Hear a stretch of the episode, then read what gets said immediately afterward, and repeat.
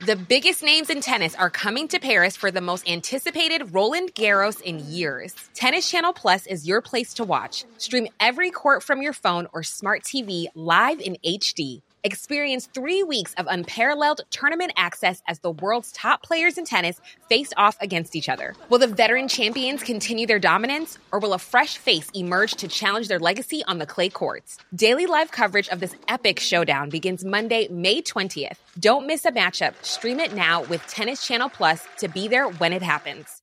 Here's a cool fact a crocodile can't stick out its tongue. Another cool fact you can get short term health insurance for a month or just under a year in some states. United Healthcare short term insurance plans are designed for people who are between jobs, coming off their parents' plan, or turning a side hustle into a full time gig. Underwritten by Golden Rule Insurance Company, they offer flexible, budget friendly coverage with access to a nationwide network of doctors and hospitals. Get more cool facts about United Healthcare short term plans at uh1.com. There's never been a faster or easier way to start your weight loss journey than with PlushCare. PlushCare accepts most insurance plans and gives you online access to board-certified physicians who can prescribe FDA-approved weight loss medications like Wigovi and Zepbound for those who qualify. Take charge of your health and speak with a board-certified physician about a weight loss plan that's right for you. Get started today at plushcare.com slash weight loss. That's plushcare.com slash weight loss. plushcare.com slash weight loss. Under de senaste åren har flera branscher omkullkastats av snabbfotade startupbolag. Startupbolagen har utmanat de etablerade företagen med både ny teknik och affärsmodeller och har gjort att många större företag sitter och funderar över vilken som kommer bli utmanaren i just deras bransch. Men hur är det egentligen att vara den där utmanaren? I dagens avsnitt pratar vi om hur det är att med sin business utmana en bransch. Hur bygger du som ungt bolag trovärdighet som gör att kunder vågar satsa på dig? Och att utmana handlar inte bara om att ta fram ett innovativt erbjudande utan också påverka hur hela branschen fungerar. Hur gör man för att påverka en bransch? Vilka kanaler och forum fungerar bäst?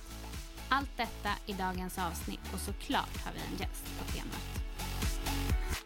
Hej Camilla! Hej Veronica! Idag ska vi ju prata om att vara en utmanare. Mm.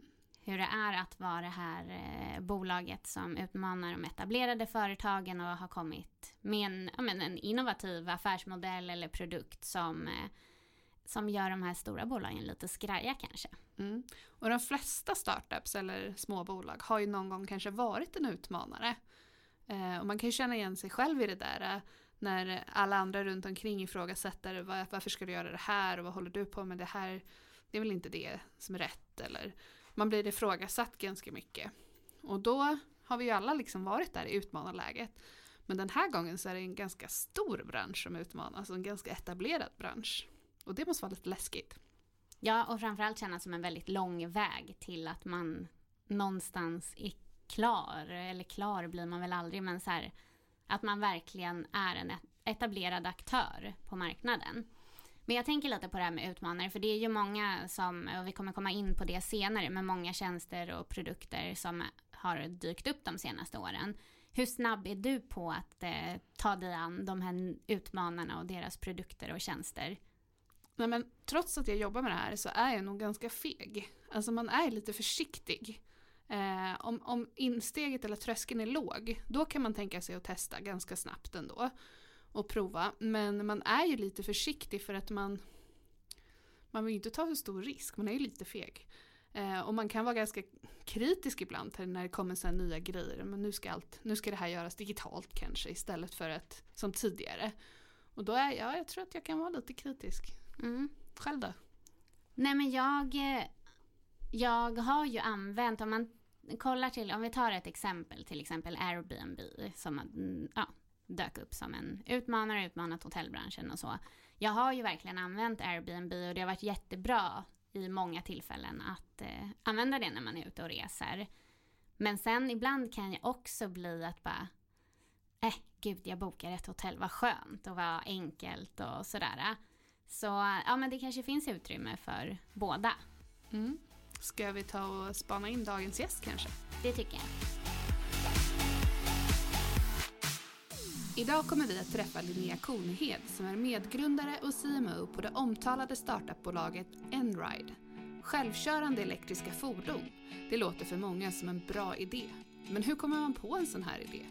Och hur inser man som team att man har kapaciteten att genomföra den och därmed utmana en hel bransch?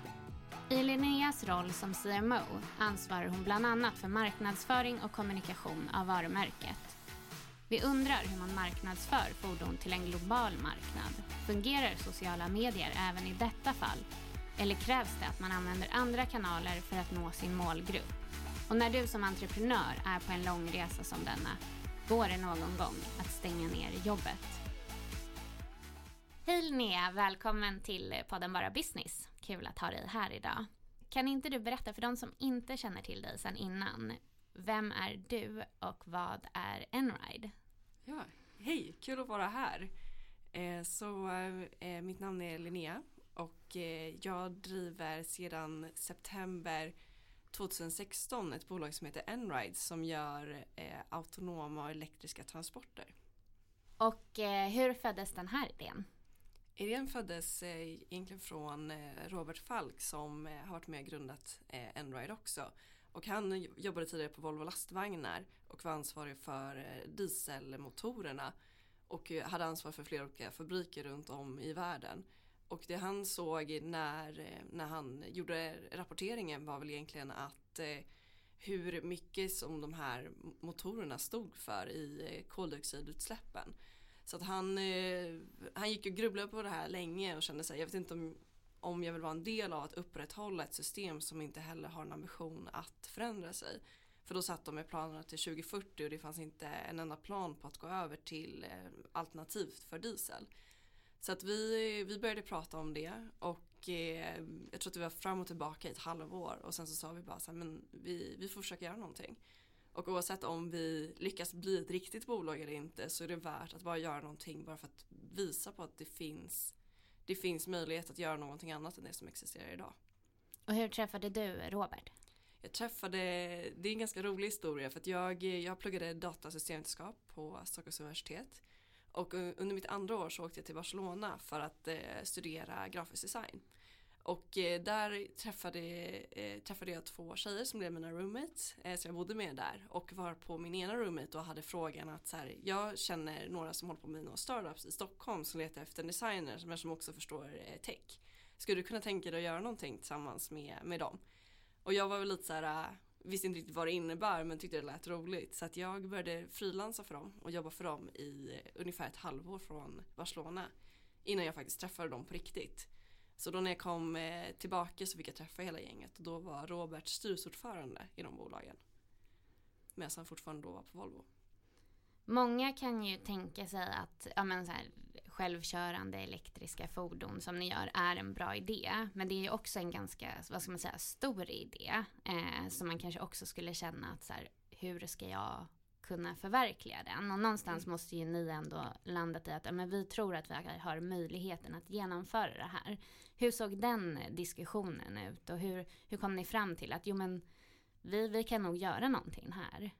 Jag tror att för vår del började det mycket med att vi, vi kände ett väldigt stort eh, dels ansvar men också att vi ville visa på att det gick att göra transport på ett nytt sätt med den nya tekniken som finns. Så att vi, eh, lite tillbaka på det också att vi känner nog snarare så att oavsett om vi lyckas med eller inte så har vi i alla fall fått en idé om att det går att göra någonting annorlunda. Eh, men eh, det är en enorm ambition och jag tror att vi fortfarande ibland känner så här hur ska vi lyckas eh, förverkliga den. Men eh, vi har haft, eh, det har varit helt fantastiskt. Vi började, jag kunde ingenting om lastbilar när jag kom in i det här, jag kunde ingenting om transport. Få lära sig väldigt mycket under vägen. Eh, och det vi jag tror att så här, börja litet. Det är som med alla startups. Vi började med att eh, eh, tillsammans med vår fantastiska designer ta fram en, en bild på det här fordonet. För att vi ville ha en bild som kunde visa på en, en framtid. Att så här skulle det kunna se ut i framtiden. Och den var ju inte gjord utan det var ju bara en 3D-skiss. Men den 3D-skissen gick vi till eh, Lidl, till deras eh, huvudkontor och sa att om vi skulle få till det här, skulle ni vilja bli en kund till oss då? Och de sa bara ja, det här är helt fantastiskt. Eh, för att vi vill absolut gå mot hållbara transporter. Så att om ni lyckas med det här så är vi med. Och jag tror att det gav ju oss också tron om att här, okay, vi kan faktiskt lyckas med det här. Och sen så har det ju varit en, en resa liksom dit att faktiskt försöka sätta ett riktigt fordon på, på marken. Och när var det här som ni började? Vi började i september eh, 2016. Och vi lanserade bolaget i april 2017. Så gick vi ut med att vi kommer göra det här. Och det så, var ungefär den vevan som vi gick till Lidl också. Så det har ändå gått väldigt snabbt, tänker jag, för en sån här stor idé. Vad är status idag då? Vad, ja, vad är statusen? Eh, I maj så blev vi först i världen med att sätta en autonom elektrisk lastbil på allmän väg. Eh, så det har varit helt fantastiskt. Vi blev faktiskt före både Google, Tesla, alla de här stora bolagen. Eh, och även Volvo och de här. Så det, det var ju helt fantastiskt att vi faktiskt lyckades göra det. Så det, det är små steg, den är, det är 300 meter där den går fram och tillbaka varav 100 meter är på allmän väg. Eh, men vi brukar dra liknelsen att det är samma sak som med första flyget med Wrightman Brothers att det var också 300 meter. Man får börja litet innan man kan köra på det stora. Ja, man måste börja någonstans. Mm. Att vända upp och ner på en hel bransch kan ju, ja, som du säger, i början kanske det känns väldigt långt bort och man känner sig ganska liten. Eh, men hur bryter man liksom ner en sån här lång resa i olika to-dos och mål? Det är en bra fråga. När man är ett litet team så blir det ju väldigt mycket baserat på milstolpar. Att vi ska lyckas åstadkomma de här delarna. Och sen är det rent, rent kast någonting som är, det är väldigt svårt att hela tiden ha den här dualiteten mellan vad är den långsiktiga visionen, varför gör vi det här? Och det är mer korta, vad ska vi göra och leverera den här veckan? Det är en, det är en, ska jag säga, en daglig eh, struggle för oss hela tiden att, att försöka så här, se visionen på långt håll och fortfarande bryta ner det i, verkligen i tasks till hela teamet. Och det märker vi också att ju mer vi växer desto mer blir det också svårare på det sättet. Har ni hittat någonting som fungerar i för att få det här att lyckas och bryta ner det i så kortsiktigt och långsiktigt? Jag tror att det bryts ner otroligt mycket till teamet och till kulturen som du har i bolaget. Vi, eh, vi fick väldigt tidigt faktiskt rådet, vi, vi var väldigt mycket i Silicon Valley under första året av Enride för att mycket för att självkörande hade inte riktigt kommit till Sverige och i Sverige så känner man nog fortfarande, eller Europa ska jag faktiskt säga, känner man nog fortfarande självkörande är någonting som kommer hända väldigt långt fram i framtiden, kanske om 50 år, vilket gjort att det blir en väldigt svår diskussion för oss att ha här. Men däremot i Silicon Valley och i Kina så såg vi att diskussionen var redan och man hade redan planer på att rulla ut den här tekniken. Så vi var mycket där men eh, det vi fick som, eh, som tips när vi träffade några av eh, eh träffade en, prof en, professor som heter Burton Lee från Stanford University som eh, har specialiserat sig på eh, europeiska startups. Eh, han sa det till oss som ett råd i början att eh, svenska bolag eh, tenderar att alltid premiera ordning och reda framför leverans. Vilket gör att och han, han drog kanske till, jag vet inte om det var helt baserat, men han sa att 98% av alla startups som failar i Sverige är för att de istället för att leverera har ordning och reda. Att de hellre skriver policies än att faktiskt leverera på den där milestone som de behöver. Jag tror att det där var otroligt eh, bra för oss att ha med oss från början och förstå det. För vi själva är ju också så. Så vi börjar förstå också själva att man, vi tenderar att när vi blir osäkra att då går vi tillbaka till struktur. Och det funkar inte alltid eh, när det behöver vara så snabbt framåt så är struktur nästan att det sätter käppar i hjulet för dig. Så skönt att höra. Jag är lite dålig på struktur. ni utmanar ju flera jättar på marknaden eh, och som du säger var ni först före typ Google och Volvo och flera andra bolag. Hur, bygg, hur har ni byggt er trovärdighet som ett ungt bolag? Jag tror att det bryts ner väldigt mycket till att vi är otroligt eh, värdedrivna. Och, vi, och egentligen så har inte vi heller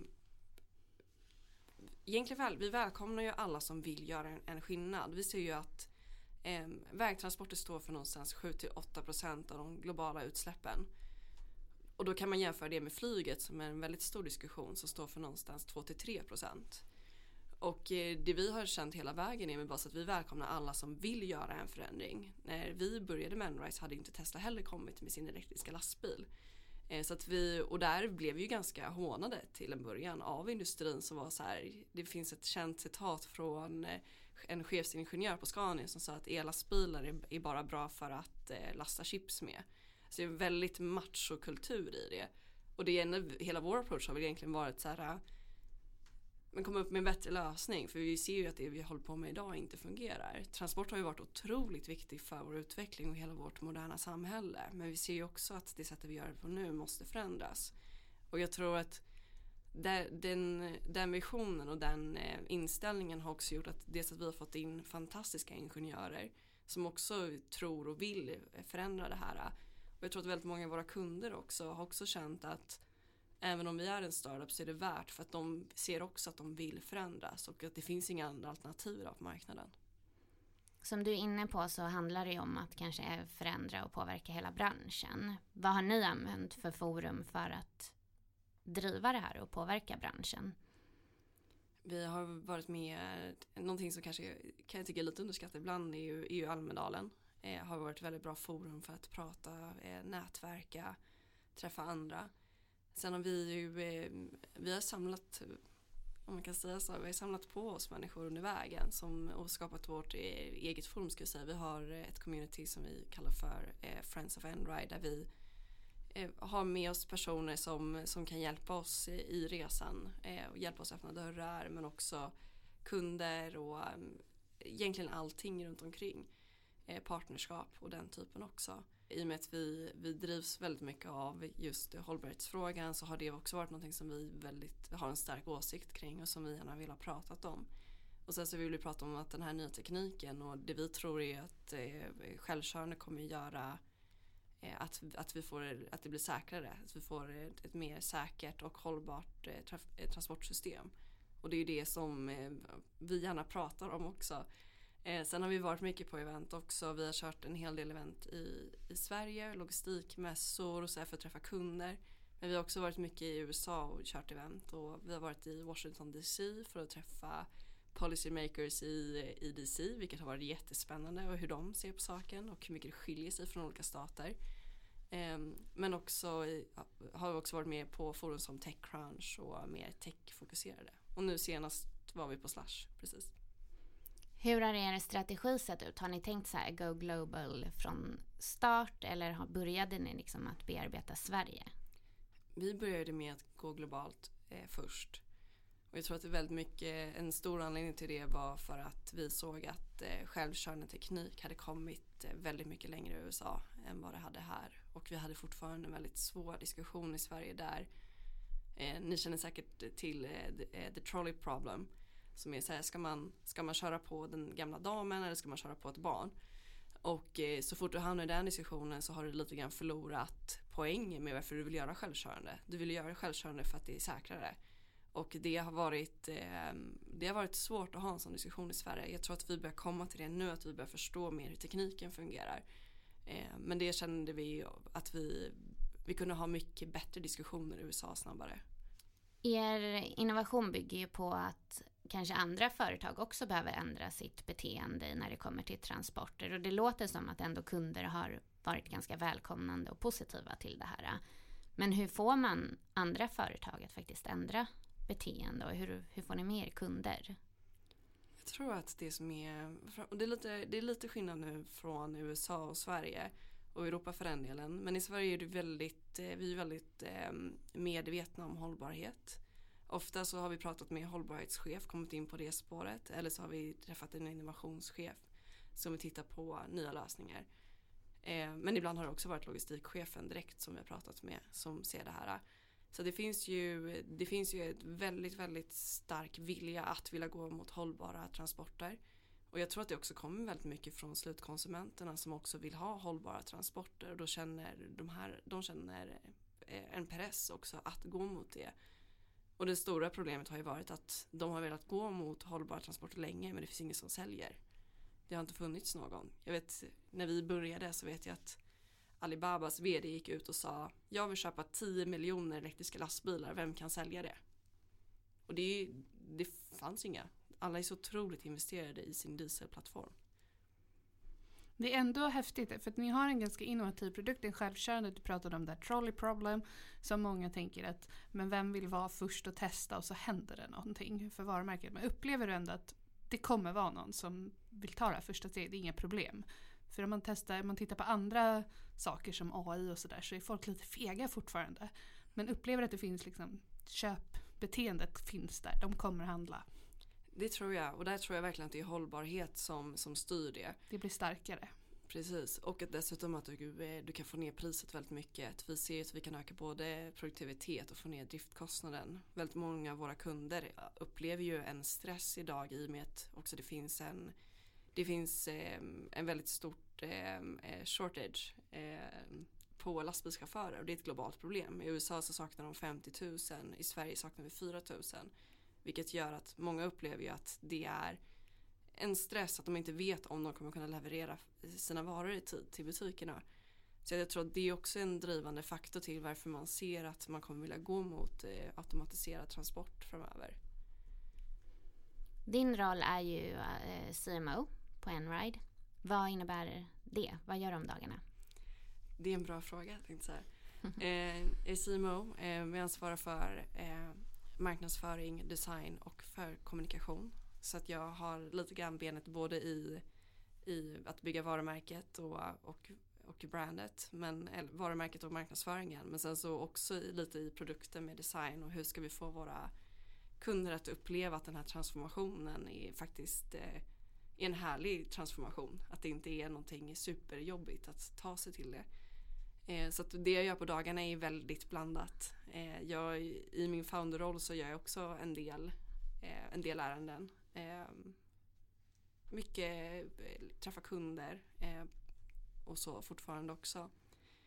Men i det vi står inför nu i mitt team är ju att hitta för när vi började Enrise så fanns ju inte, hela miljörörelsen har ju blivit enormt mycket starkare än när vi började. Det var ju fortfarande tillbaka då var det fortfarande lite så här, ja ja men vi får se, det var lite fortfarande stoppa huvudet i sanden. Och allting som hänt nu med Greta och allting, det har ju förändrat, det har ju vänt upp och ner mycket på det. Så vårt, eh, det vi håller på att titta på nu är så här, hur ska vi, vad är nästa steg för vår del i, i kommunikationen och vilket håll vill vi gå åt i det. Så det är väldigt spännande, lite så här identitetsarbete vi behöver gå igenom igen. Spännande. Vi har haft mycket produkter eh, här i podden som kanske riktar sig mot konsument och så och har pratat marknadsföring kring det. Men hur marknadsför man och hur kommunicerar man ett sånt här typ av brand? Jag tror att vi, eh, vi har verkligen gått mycket mer på att göra det man kallar för varumärkes eh, eh, marknadsföring. Att vi har, vi har verkligen eh, lagt mycket fokus på att bygga ett, var, ett starkt varumärke där vi har sagt att hållbarhet, safety och att det ska bli mer effektivt är våra ledord och det är det vi vill stå för. Sen exakt hur vi gör det och kommer dit, det får vi se lite grann under vägens gång. Eh, men jag tror att, eh, att vara värdesdrivande och att, se, att ta upp blicken har varit otroligt viktigt för oss i hur vi har byggt vårt varumärke. Och sen så, eh, jag tror också att det handlar ju om människor. Och jag tror att ofta när man jobbar med en B2B så glömmer man lite grann bort att det faktiskt är människor du jobbar med. Och våra, många av våra kunder, de partners som vi har, de är våra största supporters. Och de älskar ju det vi gör. Och då, för min del har det alltid känts naturligt, klart de, det är klart att de ska vara med på den här resan. Och att de hjälper oss snarare i så här, i typ av partnerskap. Hur, skulle, hur kan vi göra det här ännu bättre för er i framtiden? Så att vi, och det är någonting vi har arbetat supermycket med. Att, så här, att inte se kanske våra kunder som en direkt så här, B2B-kund utan snarare som partners i att hur kan vi faktiskt göra den här omställningen. Och vilka kanaler har ni använt för att nå ut och kanske hitta de här kunderna? För när man går globalt direkt och ja, men har kanske hela världen som sin marknad, hur hittar man kunder då? Vi har faktiskt gjort väldigt mycket, väldigt mm, klassiskt mot B2C också i vår marknadsföring. Mycket sociala medier, vi har försökt livestreama när vi har gjort lanseringar, vi har bjudit in till event och sett till att vi, vi syns mycket på sociala medier. Eh, det är faktiskt det är väldigt roligt för att en, jag kan tyvärr inte säga namnet på den kunden men en väldigt stor eh, retailer i USA eh, såg oss på Instagram och kontaktade oss eh, för att eh, den här då innovationschefen hade sett oss på Instagram och sa så här, jag älskar det ni gör, kan vi få, kan vi få träffas och få höra mera? Och det är nu en kund till oss som är helt fantastisk. Och det är också en sån här kund som de flesta säger, hur fasken fick ni kontakt med dem? För de svarar aldrig. Vad spännande att se att Instagram funkar Ja. även för er då. Och jag tror verkligen att det är ingen skillnad, det är människor. Eh, och man kommer inte förändra sitt beteende bara för att du går till jobbet, utan du tar med dig det. När ser du eh, att ni övergår från, för idag kanske ni är lite av en utmanare. När övergår ni från att vara en utmanare till att bli en etablerad aktör? Hur lång är den här resan? Det är en väldigt bra fråga. Jag vet nog inte det. Jag kan nog inte riktigt svara på det.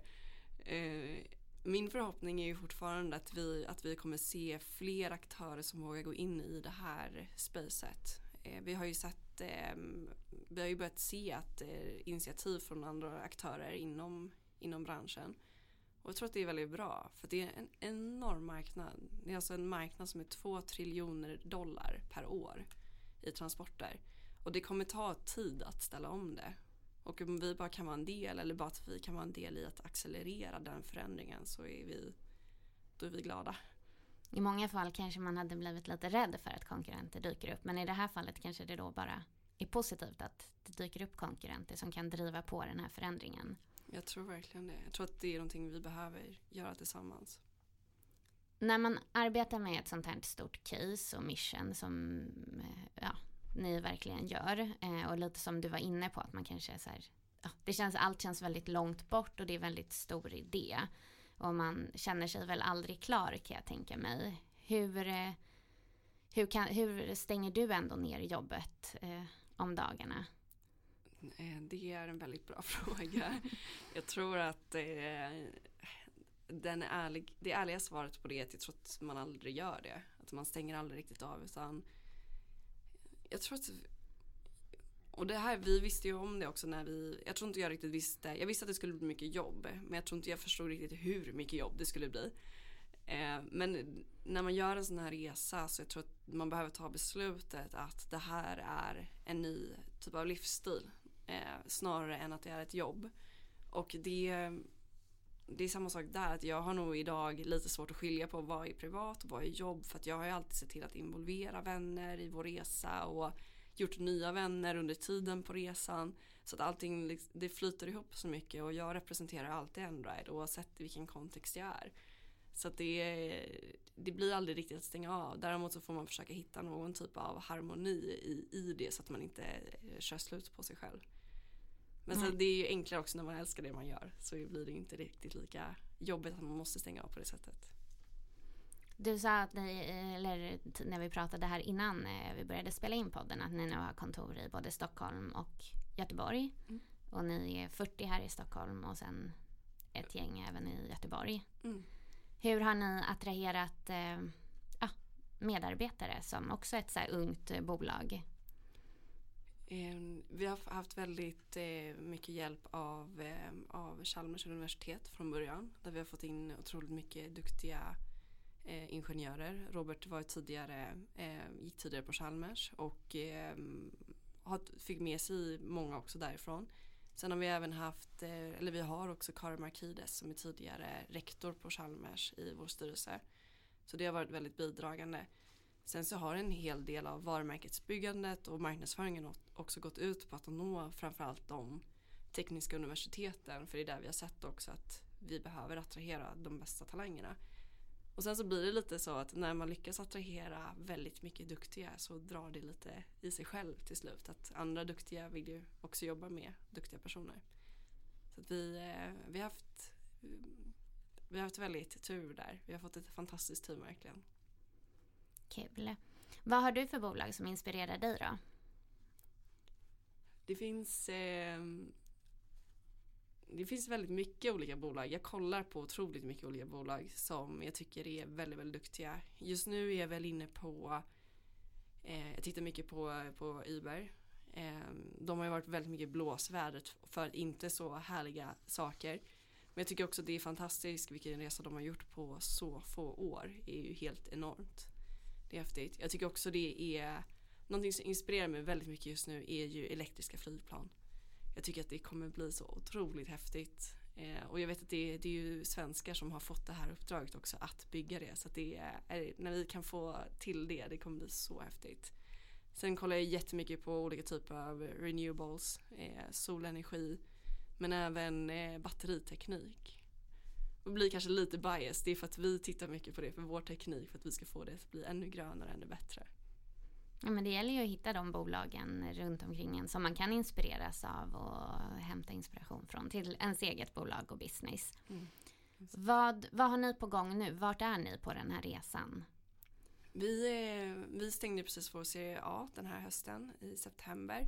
Vilket var eh, en milstolpe i sig. Det är jätteroligt. Så vi har fått in väldigt bra investerare. Och eh, tanken nu utifrån det är att vi ska skala, att vi ska börja få ut eh, vår lösning till flera och att börja köra för flera. Sen så sneglar vi väl mot eh, USA också hela tiden. Vi har ju kunder där borta som vi jättegärna vill börja köra med. Eh, men det är, det är hela tiden en balansgång. Sen har det ju väldigt mycket med lagstiftning att göra, eh, vårt case, lite hur de olika länderna ställer sig till det. Spännande. Det ska bli väldigt roligt att eh, fortsätta följa er resa och se vart det här landar. Det känns som det kan bli något riktigt bra tycker jag. Det håller jag med om. Spännande. Tack Linnea för att du gästade vår podd idag. Tack snälla, så kul att vara här.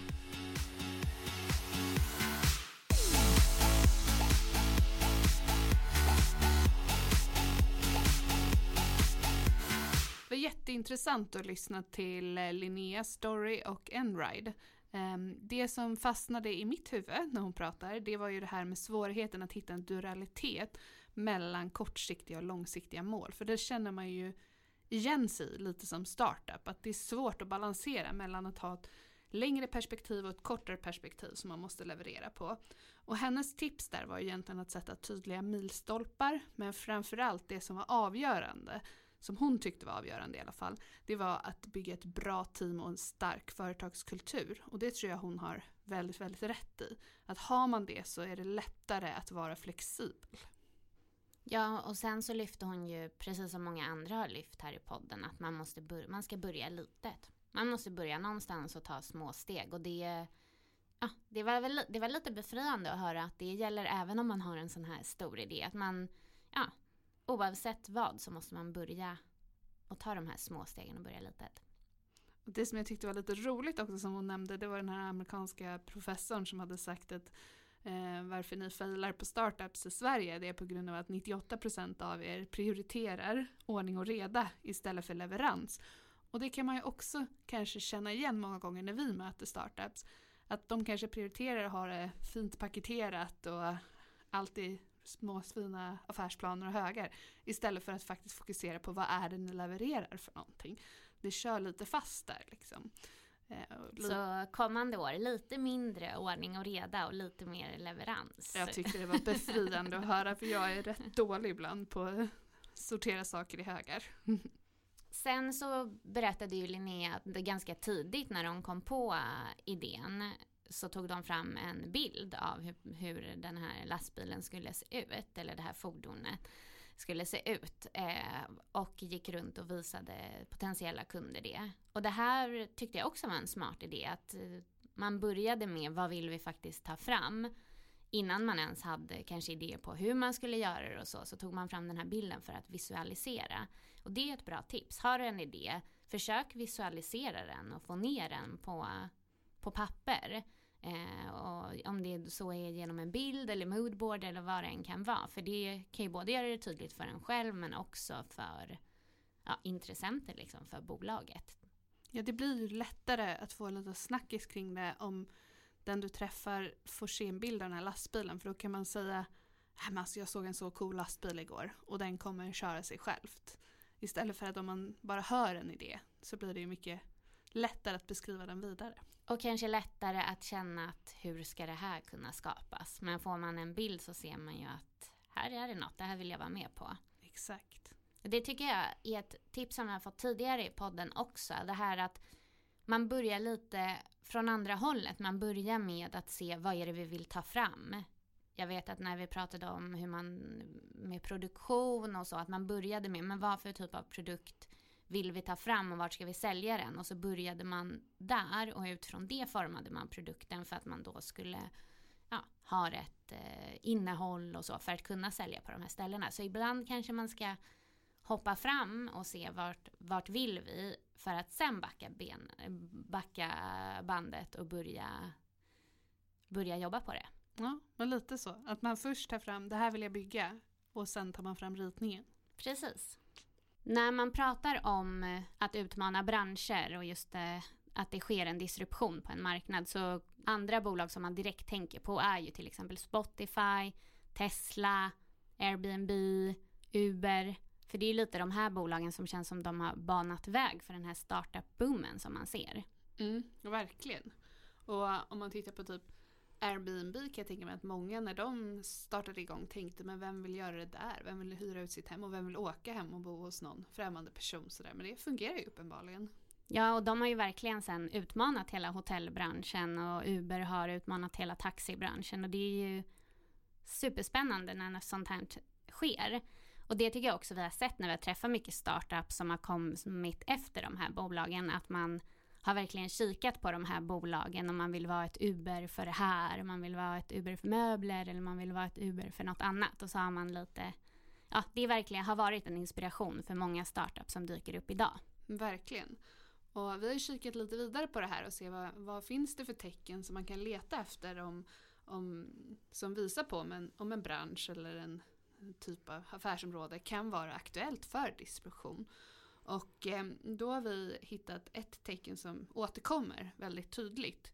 Och det är någonting som man kallar för overshooting. Och eh, det är till exempel när man ser att eh, etablerade företag de utvecklar sin produkt, oftast med fokus på sina största, mest krävande och lönsamma kunder. Och om kunderna har olika behov så innebär det att man gradvis blir lite för avancerad kanske för de minst krävande kunderna. Och då börjar det kanske hända lite grejer. Kunder kan bli irriterade när man kommer med sin uppdaterade produkt och tänker va, nu igen? Jag hade ju precis vant mig vid det här, varför ska jag göra det här? Eh, de etablerade företagen kanske börjar beklaga sig över att kunderna inte riktigt förstår värdet av ens erbjudande utan bara tjatar på pris, att det blir väldigt prisfokuserat. Och overshooting är också det som gör att en bransch blir mogen. Produkterna har blivit tillräckligt bra helt enkelt. Och kunderna uppskattar inte längre förbättringar som görs utan man, man priskonkurrerar istället. Jag tycker lite att man kan känna igen sig i det där, för vi är ju ett litet bolag. Mm. Eh, och ibland när man köper in produkter och tjänster, just det här att man, man när en marknad eller ett bolag har kommit en bit på vägen, att man är faktiskt inte deras eh, fokus då, utan fokus är på större kunder och då kan man faktiskt bli lite irriterad. Så jag förstår att det kan öppna upp för nya enklare lösningar då som kan komma. Ja, verkligen. Jag känner också igen det där från flera olika, när vi förhandlar med leverantörer till oss, att ibland känns det som, ja men det här är ju för betydligt större bolag än vad vi är. Vi kommer ju inte nyttja det här, varför ska vi betala för det? Precis. Och sen finns det också lite tecken för när det man kallar en disruptiv attack har börjat. Eh, och då är det ofta att man har, kom, de här disruptiva, de som kommer, de har ofta kommit på ett annat sätt att tjäna sina pengar. Och ett tecken på att det är något som håller på att hända inom en bransch är därför när någon aktör lanserar ett upplägg där det verkar omöjligt att bli lönsam. Eh, och ett exempel på det här när man tjänar pengar på ett helt annat sätt, det är till exempel Ryanair som tar betalt av små orter för att dra trafik till deras flygplatser. Ett annat tecken är att eh, det kommer ett nytt erbjudande eh, med låg kvalitet eh, där kanske en funktion eller ha, saknas eller har bytts ut. Ehm, eller att det blir, det blir en väldigt snabb tillväxt i en ny eller tidigare ointressant del av marknaden. Där kunder som kanske inte har blivit prioriterade tidigare, de har, eh, de har blivit irriterade då på de här eh, bolagen som de har köpt saker från och därför kan, tar de gärna emot ett nytt enklare och kanske billigare alternativ. Och då går skiftet också ganska snabbt. Man, man är redan trött på det erbjudandet eller det, den leverantören man har så man byter gärna snabbt. Och då står den etablerade företaget där och funderar över vad hände? Varför förlorade vi de här kunderna? Och de var kanske inte så oviktiga för oss som vi trodde. Precis, man blir rädd att tappa fler kunder kanske. Exakt. det var jättespännande att sätta sig in lite mer i det här med de här lite större, lite tyngre branscherna, lära sig lite mer om disruption och höra Linneas story om Endride. Det tycker jag har varit väldigt intressant i det här avsnittet. Vill du följa oss fram till nästa avsnitt kommer ut av Bara Business så finns vi självklart på Instagram på i Startup Story. Du hittar oss på webben i startupstory.se och där kan du läsa massa om årets eh, aktiviteter och eh, event som vi anordnar i vår Members Club och hur man blir medlem. Och har du tips på någon poddgäst som du tycker skulle passa fantastiskt bra i vår podd så får du jättegärna skicka ett DM. Ha en bra vecka! Ciao, ciao! Ciao!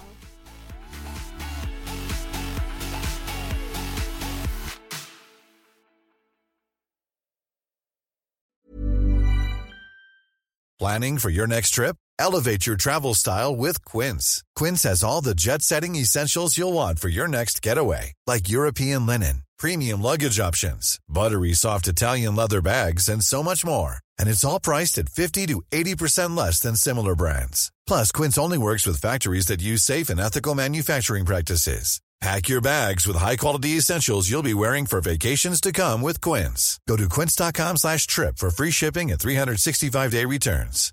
My business used to be weighed down by the complexities of in person payments. Then, Tap to Pay on iPhone and Stripe came along and changed everything. With Tap to Pay on iPhone and Stripe, I streamlined my payment process effortlessly. Now I can accept in person, contactless payments right from my iPhone. No extra hardware required. What's truly remarkable is how I can cater to all of my customers' payment preferences. Whether they're using cards, Apple Pay, or other digital wallets, Tap to Pay on iPhone and Stripe ensure a smooth checkout experience every time. And it's not just me. Stripe helps businesses of all sizes, from local markets to global retailers, scale quickly and stay agile. To learn how Tap to Pay on iPhone and Stripe can help grow your revenue and reach, visit stripe.com slash tap iPhone. Hiring for your small business? If you're not looking for professionals on LinkedIn, you're looking in the wrong place. That's like looking for your car keys in a fish tank. LinkedIn helps you hire professionals you can't find anywhere else, even those who aren't actively searching for a new job but might be open to the perfect role. In a given month, over 70% of LinkedIn users don't even visit other leading job sites. So start looking in the right place. With LinkedIn, you can hire professionals like a professional. Post your free job on linkedin.com slash achieve today. Hold up. What was that? Boring. No flavor. That was as bad as those leftovers you ate all week. Kiki Palmer here, and it's time to say hello to something fresh and guilt-free. Hello Fresh. Jazz up dinner with pecan-crusted chicken or garlic butter shrimp scampi. Now that's music to my mouth. Hello Fresh. Let's get this dinner party started. Discover all the delicious possibilities at hellofresh.com. Many of us have those stubborn pounds that seem impossible to lose, no matter how good we eat or how hard we work out. My solution is PlushCare. PlushCare is a leading telehealth provider with doctors who are there for you day and night to partner with you in your weight loss journey. They can prescribe FDA-approved weight loss medications like Wagovi and Zepbound for those who qualify. Plus, they accept most insurance plans. To get started, visit plushcare.com slash weight loss. That's plushcare.com slash weight loss. My business used to be weighed down by the complexities of in person payments. Then, Tap to Pay on iPhone and Stripe came along and changed everything. With Tap to Pay on iPhone and Stripe, I streamlined my payment process effortlessly. Now I can accept in person, contactless payments right from my iPhone. No extra hardware required. What's truly remarkable is how I can cater to all of my customers' payment preferences. Whether they're using cards, Apple Pay, or other digital wallets, Tap to Pay on iPhone and Stripe ensure a smooth checkout experience every time. And it's not just me. Stripe helps businesses of all sizes, from local markets to global retailers, scale quickly and stay agile. To learn how Tap to Pay on iPhone and Stripe can help grow your revenue and reach, Visit stripe.com slash tap iPhone. Hold up. What was that? Boring. No flavor. That was as bad as those leftovers you ate all week. Kiki Palmer here, and it's time to say hello to something fresh and guilt free. Hello, Fresh. Jazz up dinner with pecan crusted chicken or garlic butter shrimp scampi. Now that's music to my mouth. Hello? Fresh. Let's get this dinner party started. Discover all the delicious possibilities at HelloFresh.com.